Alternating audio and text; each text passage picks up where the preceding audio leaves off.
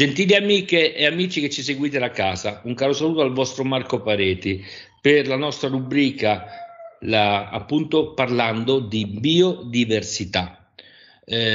Abbiamo come ospite la dottoressa Livia Polegri, agronoma che collabora attualmente con il Parco Tecnologico Agroalimentare della Regione Umbria, e parlando di biodiversità con lei, che ci porta a fare un bel viaggio in questo mondo particolare. Allora, benvenuta Livia a questa nostra trasmissione di RTN Radio e di About Umbria.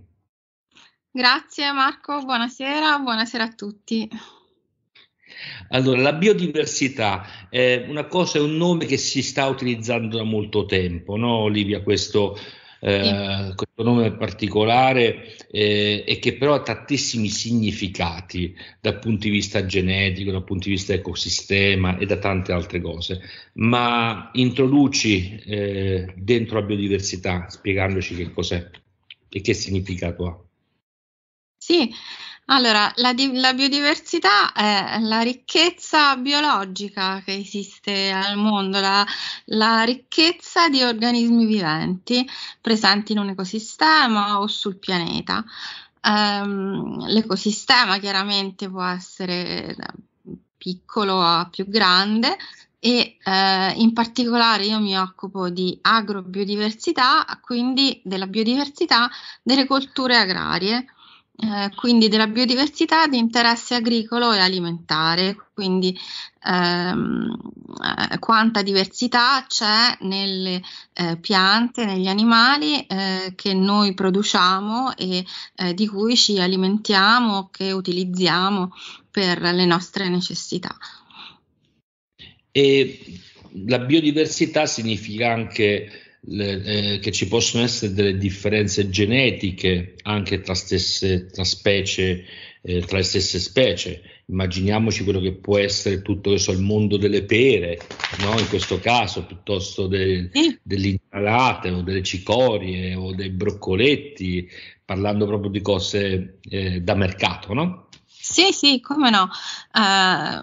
Come dicevi tu, in passato ad esempio si consumavano una grande quantità di varietà di pere o di mele, c'erano moltissime varietà di mele, ma anche molte varietà di pomodori, anche tipologie che adesso non si conoscono più, con colori diversi, con forme diverse, che ci siamo un po' dimenticati, perché negli ultimi decenni l'industria sementiera ha sviluppato varietà che hanno delle caratteristiche utili per il sistema di produzione alimentare, per quello che è diventato, cioè un sistema industrializzato, quindi molto meccanizzato, e quindi le varietà adatte a questo sistema sono alla fine poche. Quindi quando noi andiamo al supermercato, invece della grande quantità di varietà di mele che si consumavano una volta, ne troviamo 3, 4, 5 tipi. E così per i pomodori e così per le altre colture. Si è persa proprio la diversità di queste colture. Ecco, la diversità di queste colture significa anche alcune poco usate o desuete, sono andate proprio nel dimenticatoio. Una delle attività che in particolare tu fai, Livia, è un po' anche la ricerca di queste diversità che sono andate appunto in qualche angolo, o addirittura i semi sono rimasti in qualche barattolo, in qualche cantina, perché ne esistono di specie che qualcuno se le ricorda, diciamo delle persone con qualche anno in più, che però per comodità o perché magari sono più resistenti o sono più produttive vengono appunto messe da parte. Attualmente in Umbria quante di queste specie e dove sono state individuate diciamo come risorse genetiche autoctone, e ci spieghi un po' anche l'iter e l'identificazione facendoci qualche esempio? Sì, in realtà ecco, l'esplorazione del territorio, la ricerca di varietà che si sono perdute o quasi perdute o dimenticate o, come si dice, a rischio di erosione, cioè a rischio di scomparsa. L'esplorazione, dicevo, alla ricerca di queste varietà e razze è ancora in corso, è tuttora in corso e continuerà ancora. Quindi per ora la ricerca ha dato diversi frutti perché da circa 20-25 anni la Regione ha attuato un percorso di salvaguardia di queste risorse con l'attuazione di progetti specifici di cui quelli più importanti effettuati proprio dal Parco Tecnologico. E che ha portato all'individuazione di quasi 400 campioni, diciamo la raccolta di quasi 400 campioni di semi di varietà che sono stati raccolti e conservati nella banca del germoplasma regionale. In passato ovviamente l'università anche aveva fatto moltissime esplorazioni sul territorio, aveva collezionato alcuni di questi campioni nella sua propria banca, quindi diciamo le banche del germoplasma più importanti in Umbria sono queste due, insomma la banca del Dipartimento di Scienze Agrarie, Alimentari e Ambientali dell'Università di Perugia e la banca regionale che è di fatto gestita dal Parco Tecnologico. Però questi 400 campioni di semi devono essere studiati, devono essere analizzati perché magari non tutto è materiale autoctono, non tutto è materiale interessante e vanno studiati, come si dice, caratterizzati, cioè messi a confronto con altre varietà simili per capire se si tratta veramente di varietà che stanno per scomparire e comunque sono diverse da tutte le altre conosciute oppure no. E poi viene studiato il legame che queste varietà, che queste risorse hanno con il territorio, se nel territorio dove sono state raccolte è presente ancora un ricordo del loro utilizzo, magari sono legate ad alcune tradizioni gastronomiche magari o a alcuni detti popolari, tradizioni, se ci sono sagre, feste in cui vengono utilizzate queste risorse. Ci sono molti esempi anche in Umbria, ci sono anche legami spesso con i riti religiosi anche, certo. Quindi nel momento in cui si verifica che… Ci fai qualche esempio? Sì. Di qualche prodotto che adesso insomma a me viene pensato il pomodoro francescano piuttosto che lo zolfino, no? Ma tanti altri prodotti. Ce ne racconti qualcuno prima di entrare, perché stasera parleremo della fagiolina del Trasimeno, prima di entrare a parlare della fagiolina del Trasimeno. Sì, per quanto riguarda le specie di cui mi occupo in particolare io, che sono specie erbacee, cioè specie agrarie o orticole, comunque specie da seme, diciamo. Per esempio una varietà interessante da questo punto di vista che ha un forte legame col territorio è il fagiolo di Cave. Fagiolo giallino e verdino di Cave. Cave è una frazione vicino Foligno, quindi è veramente un paesino piccolissimo, però la comunità di Cave ha conservato queste due tipologie di fagiolo perché sì, erano particolarmente apprezzate anche sui mercati intorno, insomma, di Foligno, altrove, tanto che esiste anche una sagra. Volevo anticipare, Livia, troppe cose, sì, su prodotti che vedremo anche in seguito, però dicevo, okay, ci sono per esempio tutta una serie di pomodori, di angurie, di cavoli, solamente qualche nome, solamente per qualcuno magari che si ricorda, che ci ascolta, appunto, tra gli ascoltatori di RTN Radio, per dire, ah, questo, non ricordo. Allora, tu mi stai citando i prodotti della collezione del Trasimeno, della Casa dei Semi del Trasimeno. Sì, ma non solo, anche dell'Umbria, perché siamo ascoltati un po' in tutta l'Umbria, ecco. Sì, ma ce ne sono molti, c'è il fagiolo Ciavattone, per esempio, della Valnerina, ci stanno il fagiolo Morone, sempre in un paese della Valnerina, c'è alcuni non hanno neanche un nome, e quindi gli abbiamo dato il nome della persona che l'ha conservato.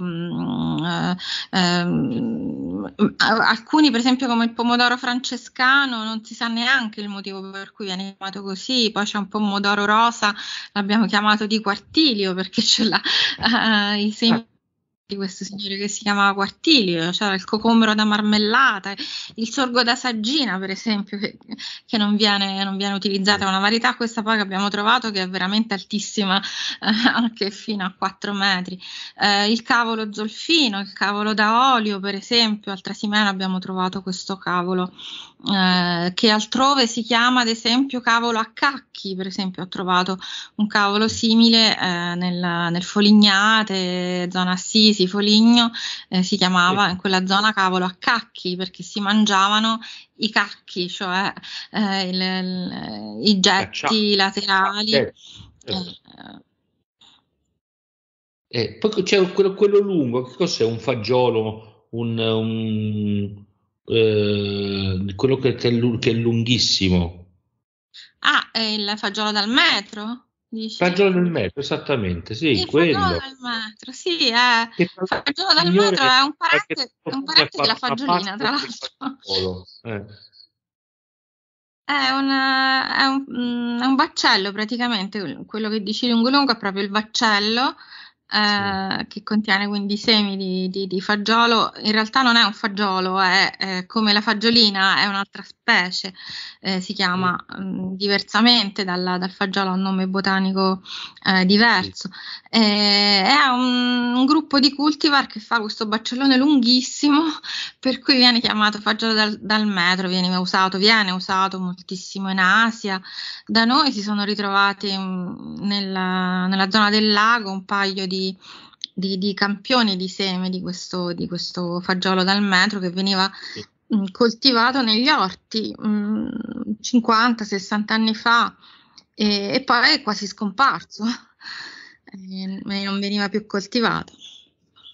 Ma ecco, sono bellissime queste cose, poi magari avremo occasione per alcune di queste di affrontarle come una tematica, come questa sera abbiamo detto parliamo della fagiolina del Lago Trasimeno. Questa fagiolina di questo prodotto agroalimentare che dove al Trasimeno ha trovato l'habitat e comunque il terreno, la zona veramente dove è sempre stato, perlomeno da tantissimi secoli, è stata qui, ed è una cosa molto particolare perché quando Perugia arrivava qui e quegli abitanti, i coltivatori li portavano a Perugia, no? Veniva chiamata risina come sinonimo, sì, di questa fagiolina. Ma non voglio andare oltre, ci racconti un po' la storia della fagiolina, da dove viene, cos'è e quali sono le sue caratteristiche peculiari.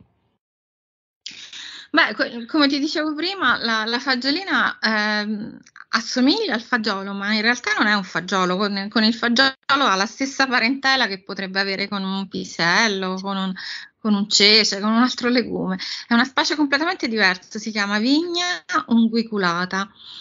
E è la stessa specie di quello che viene chiamato fagiolo dall'occhio, perché le forme più frequenti in commercio di questa specie sono quelle che presentano questo occhiolino scuro su sfondo color bianco crema. All'occhio. La fagiolina del Trasimeno non è il fagiolo all'occhio.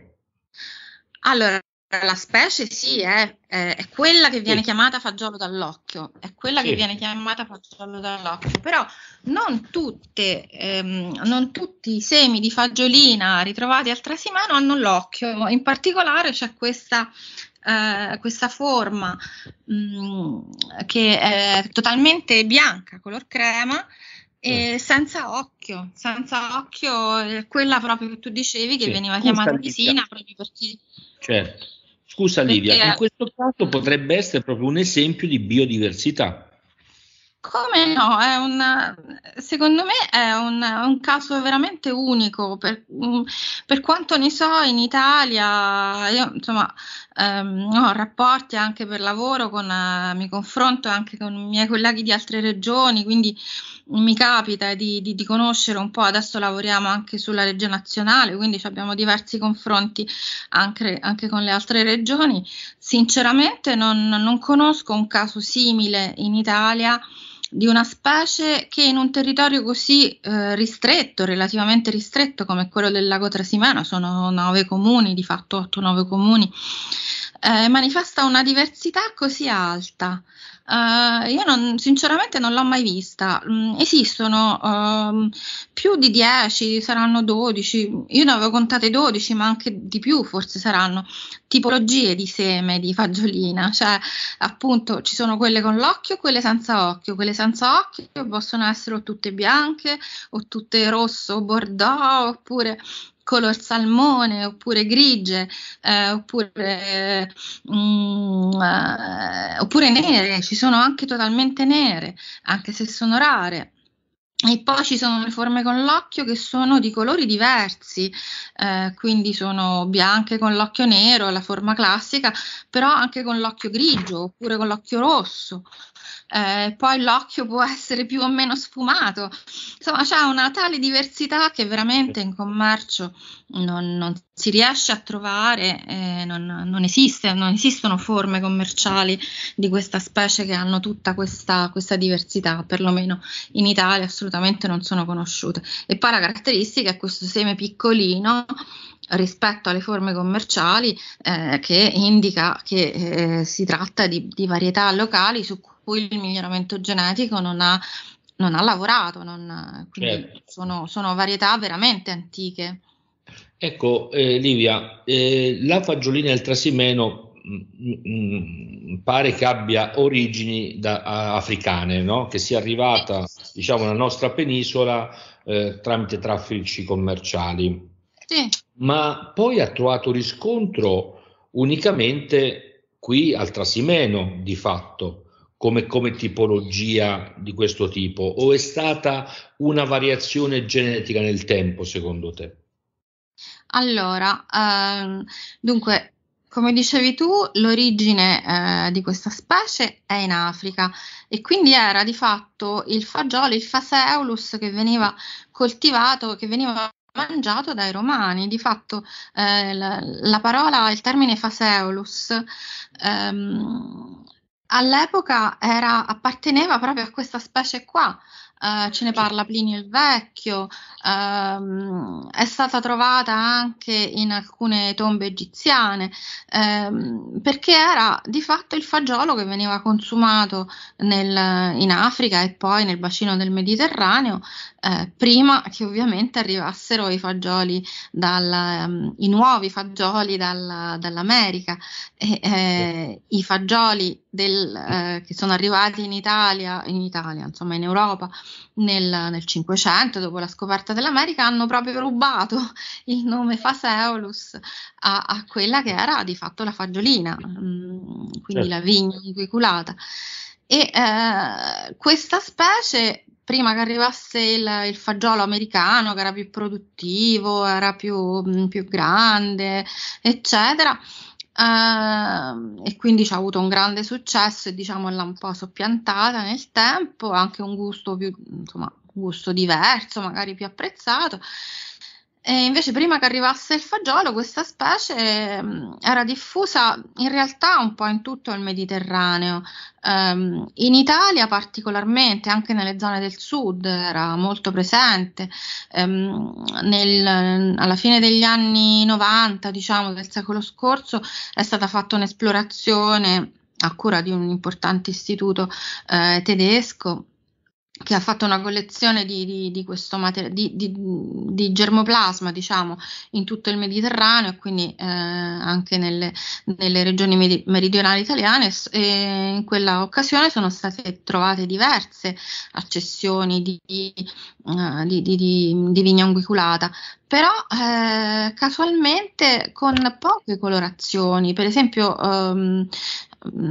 consultando il sito di questa banca del germoplasma, che allora dava la possibilità di vedere le foto di questi campioni, ho visto che in realtà erano quasi tutti o bianchi con l'occhio nero, oppure tutti color rosso senza occhio, o rosso bordeaux senza occhio, quindi non c'era tutta quella variabilità di colorazione che invece è stata trovata al Trasimeno, che io sappia neanche altrove, in particolare la colorazione quella… Cioè, dimmi. Possiamo dire che la fagiolina, questa del Trasimeno, è un'unicità, è un'eccellenza umbra, in particolare del Trasimeno, non si trova dappertutto, anche perché ha due caratteristiche. Una, se poi ci puoi raccontare, una è che c'ha una maturazione sul campo a scalare, no? Cioè nel senso non si matura tutta insieme, il fagiolo c'è raccolta tutta insieme.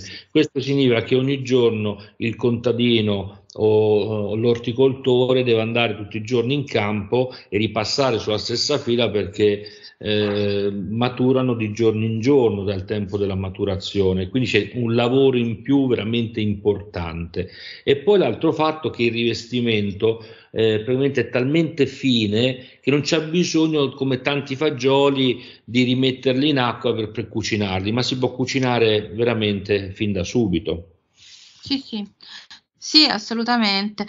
Dunque, intanto i motivi per cui al Trasimeno si sono conservate tutte queste tipologie così diverse, credo che sia un insieme, cioè le cause siano contemporaneamente sia antropologiche, sociologiche che proprio orografiche, nel senso dipendono molto dalla conformazione proprio del territorio, delle zone circostanti il lago, perché diciamo intorno al lago c'è un sistema di orti anche gestiti da magari da anziani orticoltori che lo fanno per passione, magari facevano un altro mestiere però avevano il loro proprio orto, perché chiaramente i terreni intorno al lago sono terreni fertili che vengono, soprattutto in passato, magari quando il lago era un pochino più alto, diciamo, aveva un po' più acqua, questi terreni erano soggetti all'alternarsi appunto di umidità, di periodi di umidità, e il lago che rilasciava poi tutte le sue, diciamo, la sostanza organica presente nel terreno lo rendeva fertile. Quindi questi orti particolarmente fertili hanno permesso appunto la conservazione di queste tante tipologie, che però, ecco, solo questo non basta a spiegare il motivo per cui in tutte le zone intorno al lago è stata trovata la fagiolina. In realtà c'è un forte legame con le tradizioni familiari. In alcuni casi addirittura veniva coltivata non tanto per mangiare, per alimentazione umana, ma semplicemente per tradizione familiare, perché si è sempre fatto così, e il seme veniva dato ai piccioni. Mi è capitato di conoscere un signore molto anziano, che purtroppo è scomparso, che la coltivava per tradizione, ma siccome non gli piaceva tantissimo la dava ai piccioni, però continuava a coltivarla. E io mi ricordo questa meravigliosa fagiolina multicolore, da tantissimi colori, questi sacchi che lui prendeva li dava ai piccioni. Quindi c'è un legame con la storia, sicuramente con la tradizione, ma proprio con le tradizioni familiari. Non c'è una cultura, diciamo, condivisa, non ci sono sagre, non ci sono particolari, no. Però con la tradizione familiare di queste famiglie magari povere che hanno l'orto e che quindi hanno mantenuto questa cultura per tradizione familiare. Poi, come dicevi tu, è verissimo che si può cuocere tranquillamente senza mollo, e che anche ha bisogno di cure particolari in campo, perché essendo una varietà antica ha delle caratteristiche che sono tipiche delle varietà antiche. Per esempio la caratteristica importante, la cosiddetta deiscenza del baccello, cioè il baccello quando è maturo tende ad aprirsi e quindi a rilasciare i semi nel terreno, quindi se uno non raccoglie il baccello al momento giusto rischia di perdere tutto il raccolto. Questa è una caratteristica, si dice ancestrale, cioè una caratteristica delle forme selvatiche, perché chiaramente per una forma selvatica ha un vantaggio quella di disseminare, perché aumenta la possibilità di perpetuare la specie, ma chiaramente per chi poi la deve raccogliere è ovviamente uno svantaggio. Le forme migliorate, per esempio, questa caratteristica non ce l'hanno. Certo.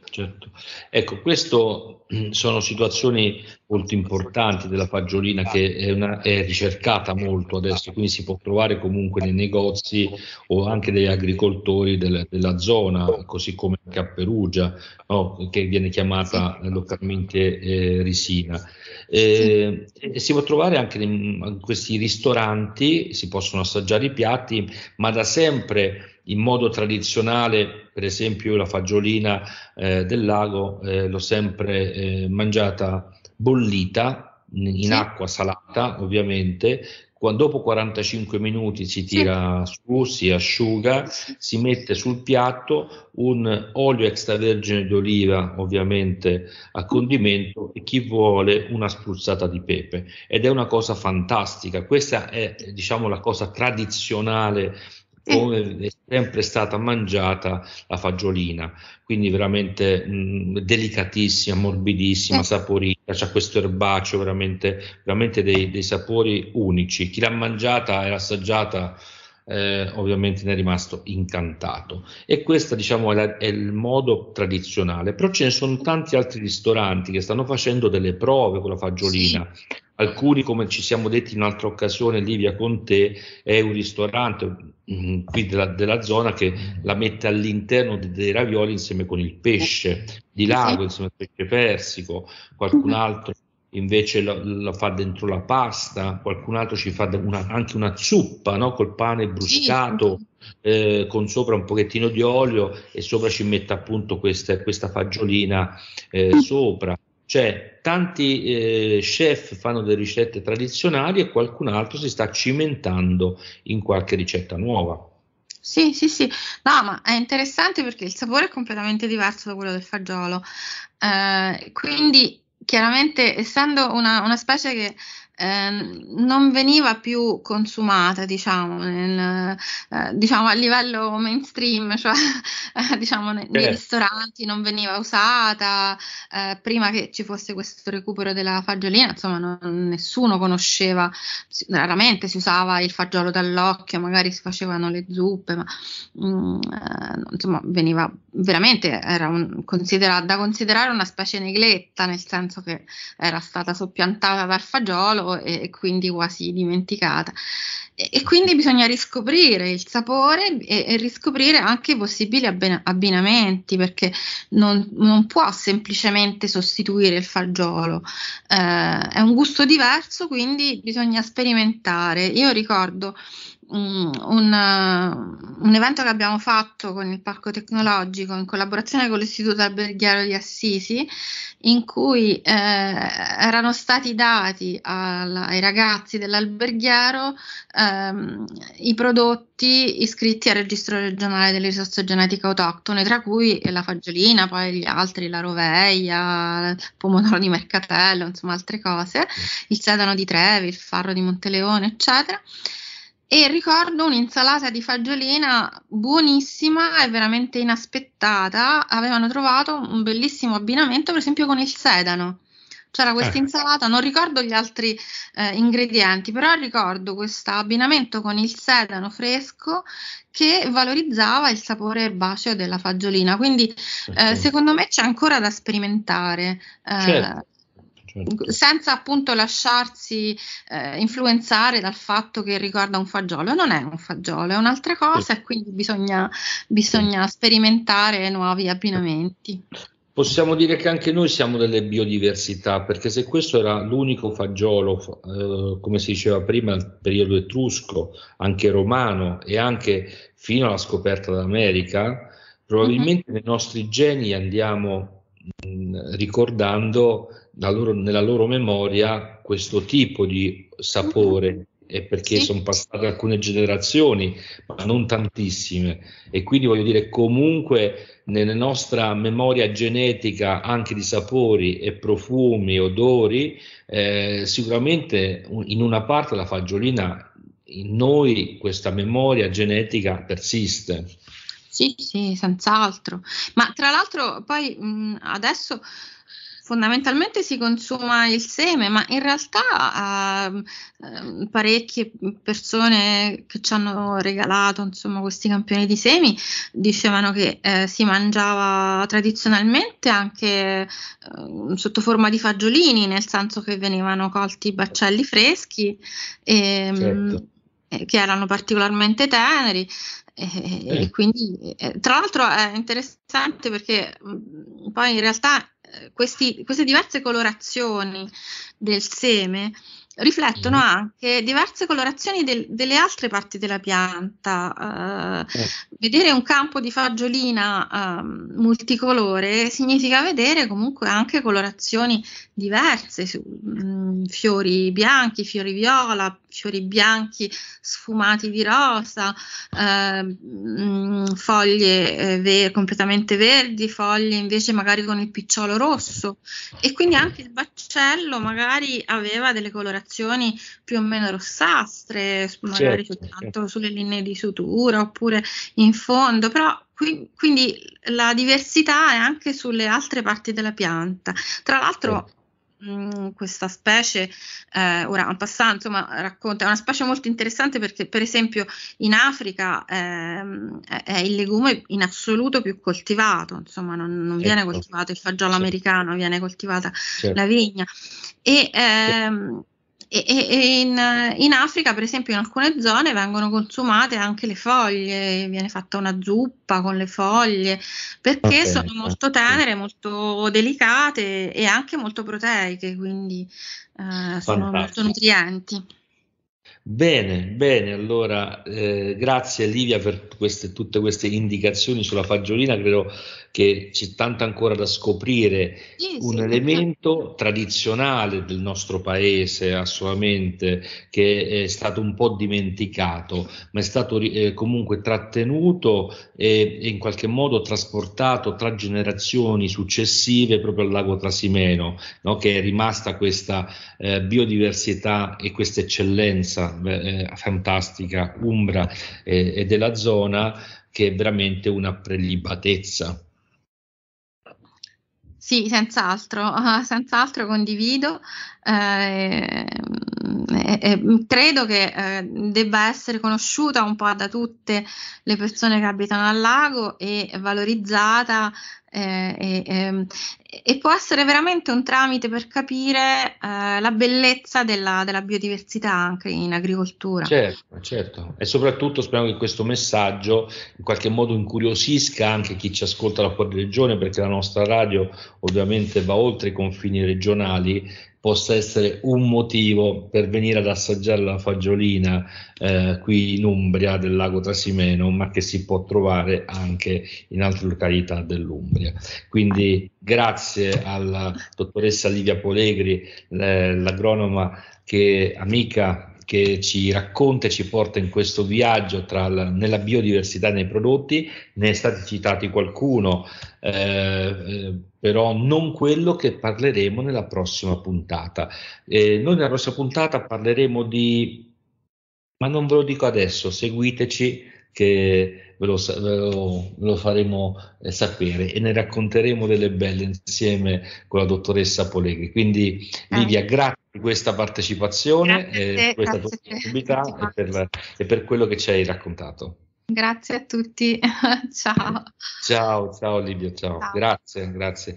Cari amici e amiche di RTN Radio, allora un caro saluto a tutti voi, ci sentiamo alla prossima puntata di Parlando di Biodiversità. Un caro saluto al vostro Marco Pareti, ciao.